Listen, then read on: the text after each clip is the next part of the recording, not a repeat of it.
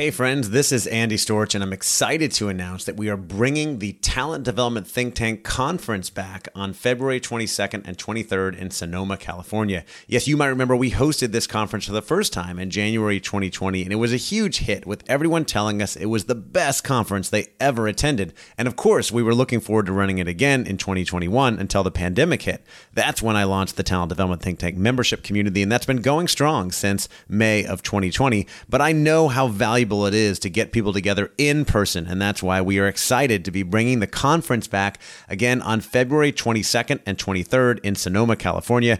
I'm committed to making this a highly engaging and interactive event where you can connect, learn, and grow together with other talent development professionals. This is going to be the best event out there in talent development, and I would love to see you there. If you want to find more information and get your tickets today, the website is tdtt.us slash conference. That's tdtt.us us slash conference. I hope to see you there. Welcome to the Talent Development Hot Seat with your host, Andy Storch. The show is dedicated to helping you develop the most important part of your organization the people. If you are in HR or talent development, or you just want to learn how to get the best out of your people, then you are in the right place. This podcast is designed to give you what you need to be successful in the world of talent development. Now, here's your host, Andy Storch. Welcome back to the Talent Development Hot Seat. I am your host, Andy Storch, and I'm excited that you're joining me today for an interview with Julie Dervin. And Julie is the Global Head of Learning and Organizational Development at Cargill, a major global food and agricultural company with over 100,000 employees. And I'm particularly excited to invite Julie back on the podcast as she was featured on episode 71 back on February 19th, 2019, when that was published, or a little over a year ago.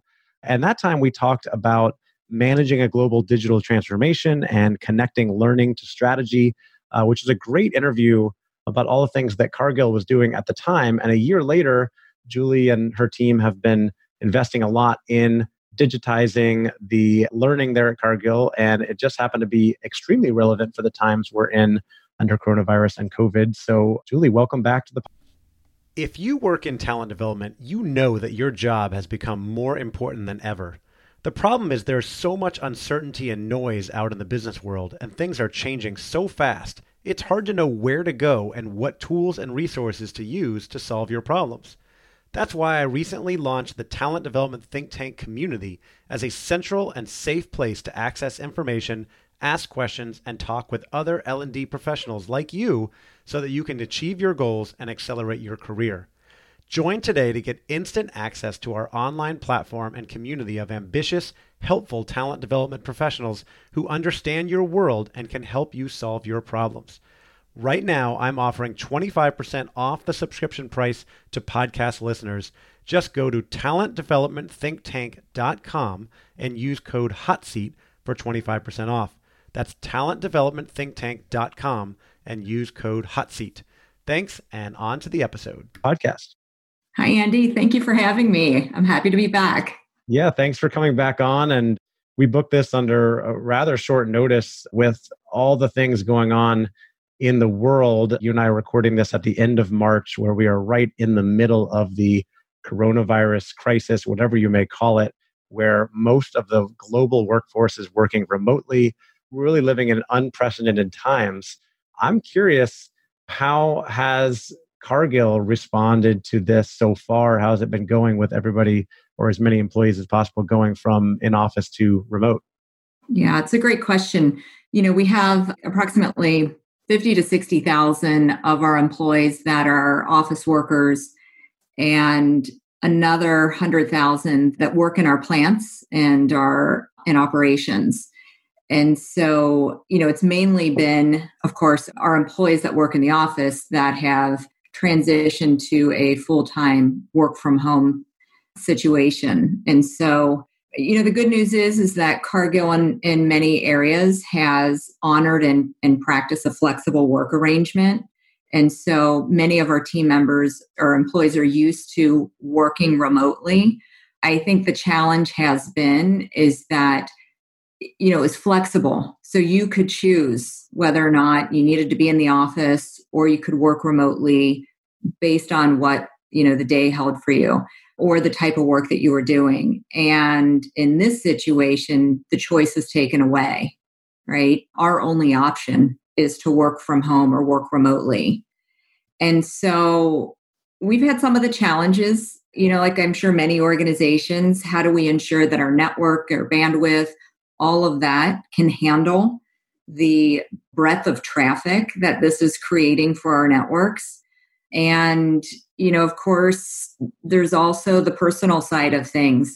Many of our employees you know have children who as you know are engaging in distance learning and mm-hmm. no longer are going to school or small children who no longer can be at childcare. And so that juggle is more of okay how do i manage my day when i have to be both parent stay at home school teacher and work sometimes all at the same time. yeah.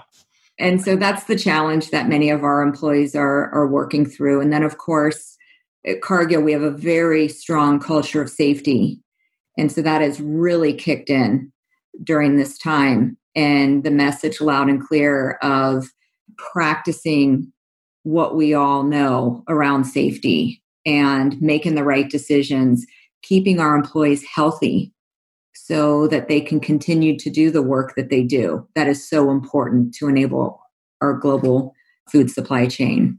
So, those are just some of the things that we have been navigating and just working through. And there's many more things, but those are just some of the the obvious things. No doubt, and those challenges are are so common to many. And like you said, Cargill already had a huge culture of safety and so I'm sure there was no question about doing the right thing to keep employees safe. And now, of course, everybody's kind of in the same, same situation where they're all working from home. And I'm glad you mentioned employees juggling these dual roles of worker, parent, teacher. I'm dealing with the same challenges. I can relate. I've got two small children at home.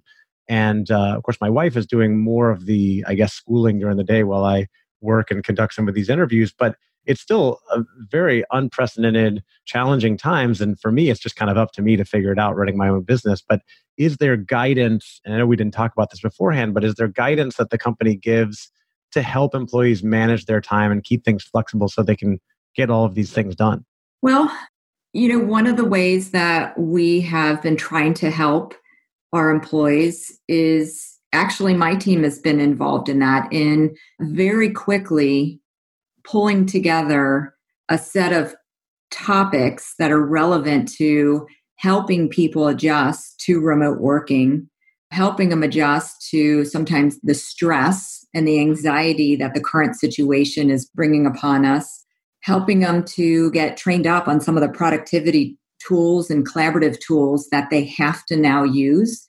And so our learning and development team was actually able to quickly mobilize to organize these resources and make them available. And you know that's due to the work that we've done with our digital learning strategy for the past couple of years that has put us in that position in order to provide our employees resources that would be helpful as they make this adjustment.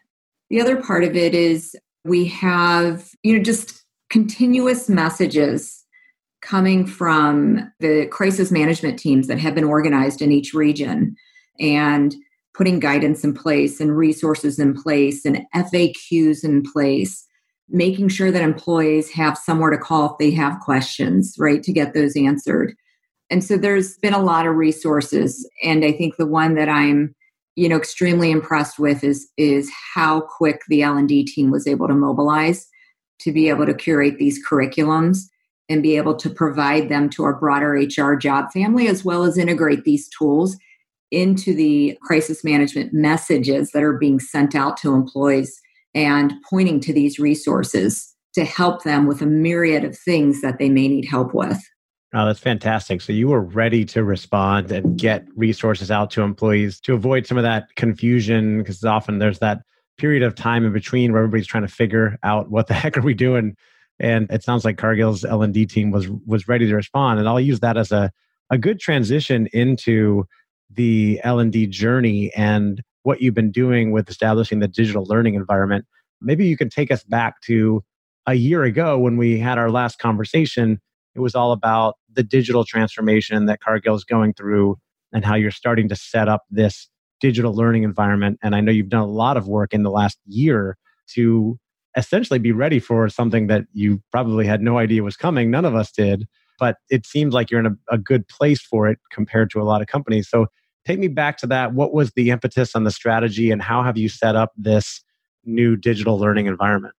Sure. Well, about five to seven years ago is when Cargill was really starting to feel the impact of a lot of disruption and uncertainty in, in just a very tangible way. And it just continued to amplify. And our CEO and our executive team shaped a strategy that basically called for us to transform and begin transforming and building new capabilities and investing in those capabilities that we had never built before. And so there's external pressures coming in such as, you know, aggressive competition, non-traditional competition in areas that we had never seen before, disrupted supply chains, environmental concerns, you know, and everything in between. And on top of that, of course, we had the transformation going on with inside Cargill and all of those pressures. And so in those early days of the learning and development transformation, you know, I was asked to shape a new vision, reimagine learning at Cargill. I think everyone knew that we needed a different strategy. There just wasn't clarity on what it needed to be. And so, one of the things I talked about in our previous podcast was around aligning learning to business strategy and simply stated that that's exactly what we did here is you know we listened to the signals of the organization. We listened to what our business leaders were asking for the pressures that they were feeling. And so we knew we needed to develop a strategy that addressed things like speed to learning increased accessibility and access to learning resources, the ability to scale much broader than we had been able to scale learning before, and doing that in a very efficient manner as well. And then, of course, we can't forget the effectiveness of the actual learning experiences and ensuring that the learning that we were designing was meeting the business needs. And so, taking a look at what was going on and what was going on in the learning and development industry too which was being disrupted by many new learning technologies that we never had access to before that were coming on the market and enabling us to do things in learning and design learning experiences that we would have na- never been able to design before. And so that's really what started this whole journey and shaping a new vision translating that into a strategy focused around those key measures that I just mentioned. And then being able to start by experimenting and developing proof of concepts. So we didn't go big, right? We didn't try to win over all of HR and leadership. We started very focused and partnered with an area of Cargill that was ready to partner with us and experiment and try some new things out. And that experiment, that proof of concept, enabled us to get some quick learnings that then we looked at and said, you know, if we were able to scale this type of outcome and impact more broadly across Cargill, what would that mean to Cargill? And so we took that business case to a few senior executives and got the endorsement and got the investment to actually start going down this road. And so we've been at this for about two and a half years now. And given the current situation, the current environment, feel very fortunate that we had gotten started back then because it was a very easy transition and little to no disruption being able to continue to support Cargill's learning needs. Yeah, very fortunate. And I feel fortunate that you're here on the podcast to share some of that journey.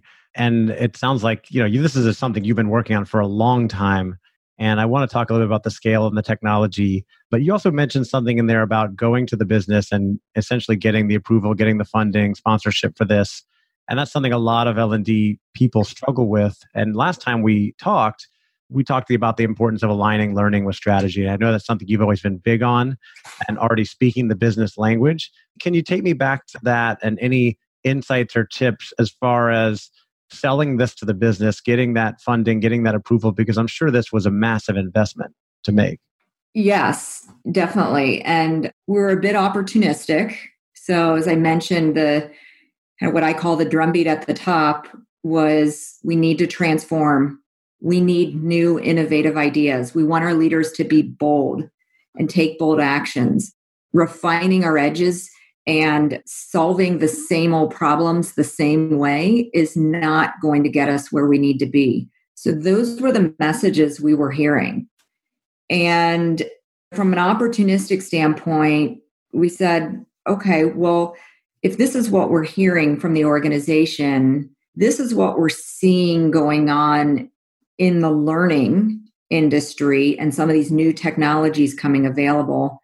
How do we get started? But get started in a small way because we don't know what we don't know. I remember sitting at my desk two and a half, three years ago and thinking about the strategy and what I was about to propose and kind of throw my hat in the ring for, not knowing how we were actually going to execute it and fully if it was the right thing. But we started small, we did a proof of concept, and it didn't take a lot of money, it didn't take a lot of resource at all. We kept it very scope. We were very strategic at who we partnered with in the business to make sure that the area of the business we partnered with that they were ready to work in a very agile experimenting way knowing that certain things may not work well that there was going to have to be a lot of learning making sure that if we did this right and got the impact that we thought we could get it was a high enough profile area of the organization that people would pay attention to the results and be interested and so that's how we got started. We got started small and very focused with a part of the organization that was ready ready to partner with us that was high profile enough to where others would pay attention and give merit to the results. And then we took those results and we took that outcome and then we did some modeling with some of our other learning programs and said if we transform these other learning programs into this type of a design what value would that create for Cargill? How, if we scaled this, right? So, what did that look like in terms of dollars? What did that look like in terms of savings, cost avoidance? What did it look like in terms of how fast we could respond to the business need? How big we could scale learning? All those types of measures. And we modeled that out in a few of our areas like frontline manager development, sales skills development. And that's what we took to our CFO, our CIO, and our CHRO, the three chiefs. We needed investment. We needed support from IT. And of course, we needed our CHRO to really champion this. And that's how we got started. Yeah, I like it. And that's something that is, I think, replicable that a lot of people can learn from. Maybe don't come in and say, hey, we want millions of dollars for this huge program for 100,000 people. Just start small with a pilot, prove the concept with a group that is influential, and then to start to scale out from there. Now, Cargill being such a huge organization, you do have massive scale to deal with. I'm curious if there, what are the challenges there? Were there trade offs between quantity versus quality? You know, like a very high quality program may not scale as well as something that's simple and scales but may not be as effective. Did you have to deal with some of those trade offs and and how did you make those to make it effective and, and this episode of the Talent Development Hot Seat is sponsored by Advantage Performance Group. Advantage is the first place to call when you need leaders to lead, sellers to sell, and your business to flourish. We specialize in connecting organizations with exceptional learning solutions to help them turn strategy into action and get their people doing the best work of their lives. And we're also proud to be providing tons of great content and inspiration to you and everyone out there during troubled times you can go to advantageperformance.com to find any of our weekly webinars, insights, white papers, and blogs we've been putting out to help you survive and thrive during challenging times. That website again is advantageperformance.com. And now back to the show.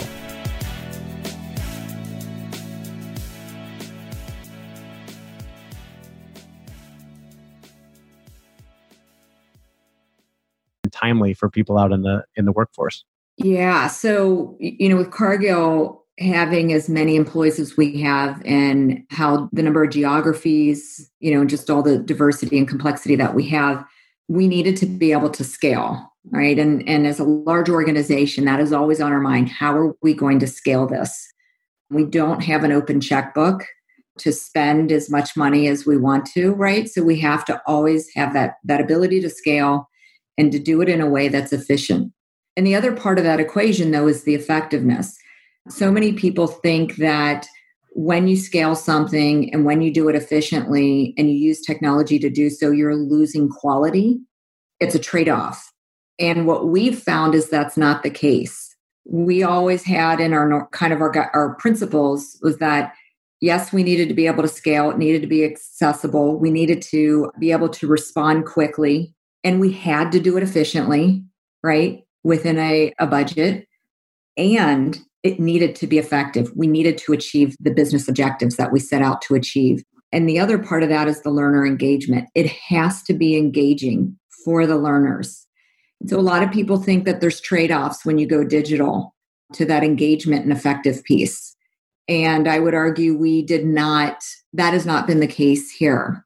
When you open your mind and you ask yourself the question of, well, how might we do this? And we don't put barriers, in front of our creative thinking and our ability to think out of the box and problem solve, it's pretty amazing what our teams can come up with. And with all the technologies we have access to today that we didn't have access to three and five years, you know, ago, there's so many creative ways that we can design highly engaging, highly impactful digital learning experiences. That's fantastic. I know a lot of people probably think well, if we do this, there's a lot of trade-offs. It won't be as effective as, you know, classroom, in-person, experiential learning. But if you're willing to take some of the barriers off, get really creative, you can come up with ways and have great resources. You can come up with ways to to make it engaging and just as effective. Exactly. And prior to this whole uh, COVID 19 situation, organizations had choice, right? They had choice to decide how they were going to design their learning experiences. And if the learning and development group was coming to the table saying, hey, we should really try this digitally, and they were getting pushback from stakeholders saying, no, we need to do it in person, and that's just how we do things, and that's just how we do our learning, and not being able to sell this transition to digital, well, now we're in a situation where we don't have choice. And so I'm really interested to see what comes out of this situation by way of innovation, by way of creativity, because now we're in a situation where nobody has choice. Either you figure out how to continue your organizational learning in a digital way, or you're not able to support the learning, right?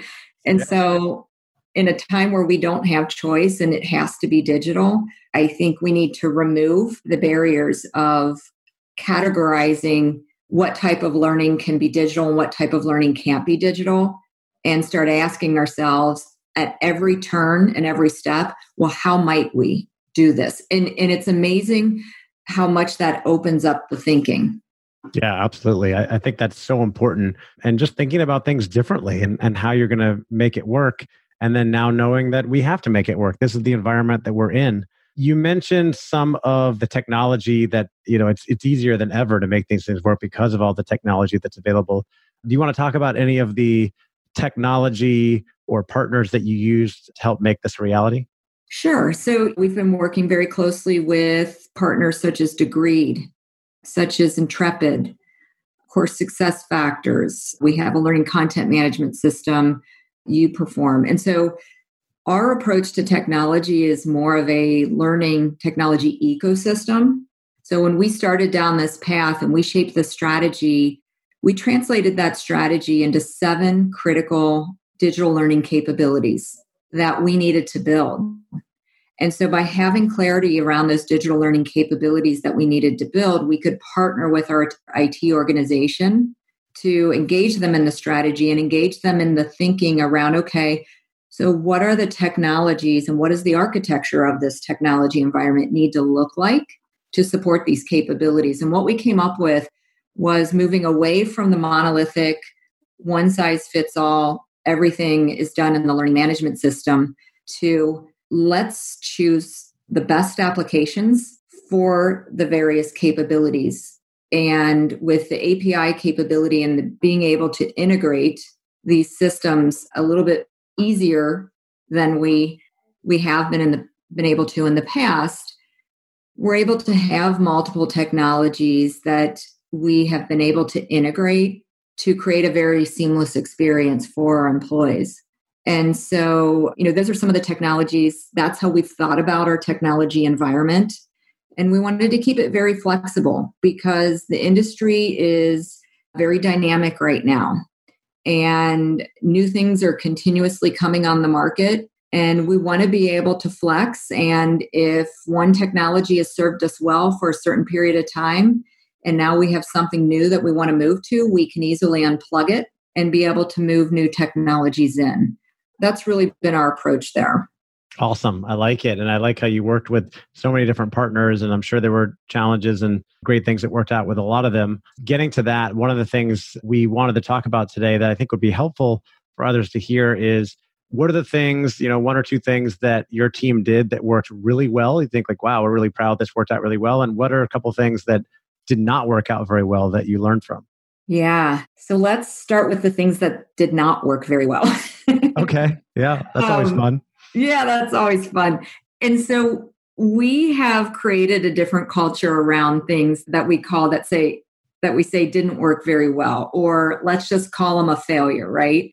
And one of my team members who we brought over from our IT organization, the innovation part of our IT organization, she introduced us to an acronym and it's FAIL. And FAIL stands for First Attempt in Learning. Hmm.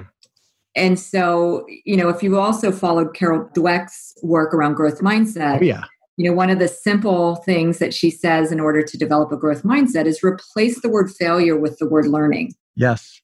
And so we've tried to cultivate that type of culture within learning and development. And so we do a lot of experimenting. And I'll use our frontline manager development program as an example. You know, we have a completely digital design many different design elements and engaging elements that go into it. One of the things they wanted to experiment with was this idea of a using chatbot technology as a coaching technology for the participants going through this this digital experience and you know we kind of hitched it on to the delivery of the digital experience and we told the participants hey this is an experiment. We don't know how this is going to work. Would you be willing to participate in it? And so, of course, it was whoever volunteered to be part of the experiment, right? And then they gave us feedback. And we learned things like it actually could be better used as more of a learning advisor of how to keep people engaged in the learning and reminding them of additional tasks or tactics or things that they needed to do to keep the learning going rather than a true coach. And so we found that was a learning that came out of it. But one of the other things was, you know, we serve employees that are all around the world. And so the time zones are extreme. And so we had a person, I think, from Australia who said, you know, this is really interesting and I'm glad to be part of this. But it's a little bit annoying when I get the text from the chatbot going off in the middle of the night, reminding me of some learning activity that I need to do. so, right. you know, the chatbots we were using didn't really pay attention to time zones. so that was an Not issue. listen. They didn't they didn't have good etiquette. You know, that's one example that it didn't work for the business case that we were trying it out for. Hmm. However, we had learnings from that that we can apply it because I'm sure we will try to use chatbots again in other areas. And now we have that learning that we wouldn't have otherwise had. And it didn't cost any extra. Nobody got in trouble for it not working well. Um, and it was a fun experiment for the team members to be able to do. The other area that I would say that we learned a lot was, you know, the age old conversation around buyer build and technology. And as I mentioned, we were looking at pulling in various applications into our ecosystem to serve different needs for us. And we always held the vision of okay, once we get the applications in and enable and building the capabilities that we needed them to support, we need to integrate these applications and we want to give our employees what we call a single front door one place that our employees come to to access all the different types of things they need to do for learning and with learning. And so initially we thought, well, there isn't anything out on the market that can play the, the role of that single front door, helping to bring all these technologies together.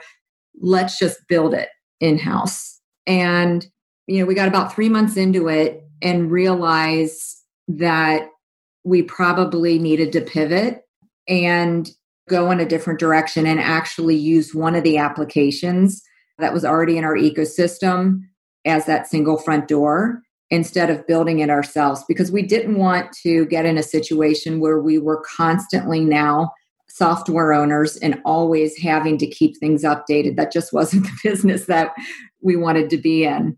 But we had significant learnings from that that came from that experience that we wouldn't have had otherwise we didn't know at the onset what the right decision was to go with an application that we purchased already or to build it ourselves. We could go either way, but we had to choose one and we needed to get some learnings. And you know that's what came out of it was we took a step forward, we made a decision and we approached it in a way that is, you know, we're going to learn as we go and here's the amount of money we're willing to spend mm-hmm. to learn from this. Here's our scope and we're going to get to this point. When we get to this point, we're going to pick up and we're going to debrief. Should we keep going down this path? Or has this given us information actually to make what is the right decision at this point in time? So I would say those were two fails, first attempts in yep. learning. Yep. I like it. I like it. I'm a big fan and believer of that. The book Mindset by Dr. Carol Dweck had a big impact on my life as a business person and, and even a parent. And uh, I've used a mantra I learned from someone else years ago that there is no failing, only learning and growth. And so yes. every, every quote failure is just an opportunity to learn. And really, all failure is is something that didn't go as planned, right? You hoped something would would the chatbot would be a great tool, and it didn't quite work out as you planned. So it's an opportunity to learn and adjust. Yeah, absolutely. And I think, boy, small steps. If if we could just reframe how we look at failure and think about it always as learning. And as leaders, we can create the conditions for that learning to happen. Think of how creative and innovative our teams would be. Yeah, absolutely. All right. One success that you're really proud of from this journey? Well, I think, you know, our focus of putting the learner at the center of everything we do, that is our North Star everything we just we do every decision we make is a learner centric decision. And so you know which is very different than traditionally how the learning and development profession would approach their designs from a very functional view right? From a very educated functional view with our models of how we do design how we understand adult learning and very little about understanding our populations how they prefer to learn, what are the rhythms of their work days, what frustrates them about the current learning, what types of technologies do they use on a regular basis. And we completely flip that paradigm. And the learner, our strategy is 100% learner centric. And so, borrowing practices from the marketing industry around developing personas that were representative of our learner populations and then developing learning experience map that you know corresponded to those personas and using that data and that information uh, to make decisions around how we design learning what types of technologies we use in the design of the learning depending on what persona we were designing the learning for. So i think that has been a huge success. That has carried us through this journey. And I think the other positive impact that it has had, I get asked a lot, well, how, what was the change management strategy like when you started a digital first learning strategy? And frankly, the learner centric approach was our change strategy. when you understand what your learners or the populations you're serving with learning, how they want to consume and engage with the learning, and then in turn you design the learning with that in mind, there isn't a change strategy because you're giving them exactly what they've told you that they wanted. And so I would say that that's probably one of the big successes that has been a thread all the way through this journey. I like it. Yeah, really great. I mean, even the quote unquote failures were such great learning points and things that you can build on. And then you've had some great successes as well. As we wrap things up here, I had a couple more questions for you. One is on the partnership with IT, because I think in a traditional business view, you would think of IT and HR, IT and L&D as being two very separate units that maybe don't talk to each other that much, but it sounds like you've had to work very closely and form a, a great partnership with IT to make all of this work. Can you talk a little bit about what that looks like and how you've made that successful? Sure. Yes, we've had to work very closely with our IT partners. And I think the success came early on when we engaged our IT partners very early in the vision shaping and strategy shaping process. So we brought them in very early and we knew that we needed them to not only cognitively, I guess, understand where we were headed, but we needed to engage them in this journey, engage them in a way that they saw an opportunity to learn new things as well and to do different types of projects that would have significant impact you know to the organization. And so i think this that engaging them early not being afraid to include them in the strategy shaping process i think the other piece that has been very important has been with our learning and development talent we essentially, as we built our new learning and development team to enable this new strategy and bring make sure that we had the right talent in, it was a requirement that across the board, technical aptitude was a core requirement for every learning professional across the board in this new team and in this new model. So historically, we would have just one area in learning and development that was responsible for the authoring tools, the LMS, and they would interface with IT. In this new model, the requirement was everyone across the board needed to have digital literacy, technical aptitude, comfortable working with technology, building their data and analytic skills. It didn't matter what role you play within our team, you have to have that as a core skill. And so, you know, we've been working hard at building those skills, and that enables us to partner then very closely with IT when we understand the technologies and the features and functionality and so i would say that's probably been the the two key ingredients in the success is bring them in early bring them in help them shape uh, your new strategy because you may be surprised they may actually bring some ideas that you didn't know that they had and then of course looking at the talent and skills that you have within your learning and development function if you're looking for a place to connect with colleagues and peers from your industry and find out what other people in talent development are working on, you need to check out the brand new Talent Development Think Tank membership community. Inside, we have members from companies all over the world who are working on all different things in talent development and sharing what's been working, what's been not working, and answering each other's questions so we can all get our jobs done more effectively and be more successful in our careers. If you'd like to join us, we'd love to have you. Just head on over to tdtt.us slash community and you can use code HOTSEAT for 25% off your subscription. That's tdtt.us slash community and use code HOTSEAT for a limited time for 25% off your subscription. If you have any questions, reach out to me and let me know, and we'll see you there. And making digital literacy and technical aptitude a requirement across the board for every role. Yeah, makes sense. And and such an integral and important partnership. And it sounds like you've made it work well. Last question, Julie, for anyone listening in learning and or organizational development that is thinking, okay, we're, you know, maybe they're a little bit behind at this point, but as you said earlier, we're all in the same situation now. We have to create learning that works for people working remotely, and we've got to make this work. What's one more piece of advice you would give that maybe we didn't cover so far? Mm-hmm. Well, I think it kind of goes back to that mindset or always starting from a place of asking the question, how might we versus why we can't. And mm-hmm. so to leave behind us this thinking of we've got to categorize what type of learning lends itself to in person but doesn't lend itself to digital and what type of learning only lends itself to digital. We have to stop that categorization and leave those mental models behind. And we now need to enter in to these situations where we are understanding the organization's learning needs and regardless of what they are, how might we respond and solve those learning needs using all the tools, processes, and creativity in order to design a digital learning experience.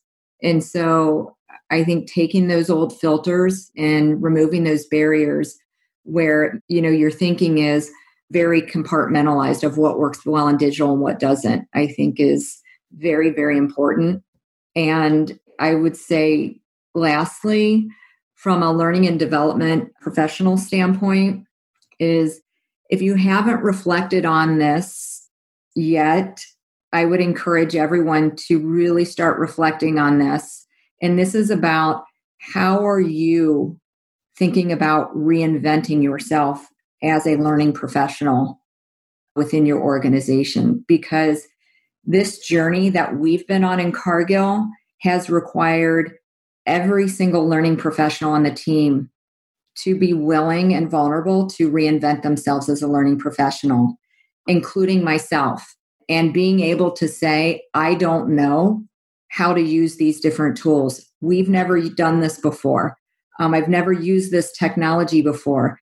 So it's a bit of humility and vulnerability, but realizing that our profession is going through a big transformation in and of itself. And if you haven't started that thinking around how are you going to reinvent yourself as, as an l&d professional um, i think now's a good time to get started I love that. Disrupt yourself, reinvent yourself. We've got to be thinking about that, whether it's learning and development or, or any professional, as you're we're moving into the quote unquote future of work. Things are changing all the time. And if you're gonna be stuck in your ways and thinking it's always gonna be the same, you're you're probably gonna get disrupted. But if you're willing to open your mind, get creative, learn, adapt, be vulnerable, like you said, and say, Hey, I don't know how to do this. Let's figure it out together. You're more likely to be useful and valuable in the future. So I, I love that advice. Absolutely. Thank you. All right. So that is all we have for now. We're going to wrap things up. Julie, I really appreciate you taking the time to come back and share some of the journey you've been on and what you've been doing there at Cargill. I think it's so relevant to the times we're in now under coronavirus or COVID 19 and what so many organizations are dealing with, having all of their employees working remotely and trying to figure out how do we continue to give them the development opportunities and programs that they need. So thanks again for coming on. My pleasure. Thank you for having me, Andy. All right, take care. You too. Thanks again for listening to the Talent Development Hot Seat. If you haven't already, we'd love for you to leave us a rating and review on iTunes to help other people find the show. And as always, you can find all of our episodes and tons of free resources on our website, talentdevelopmenthotseat.com. Thank you again, and take care.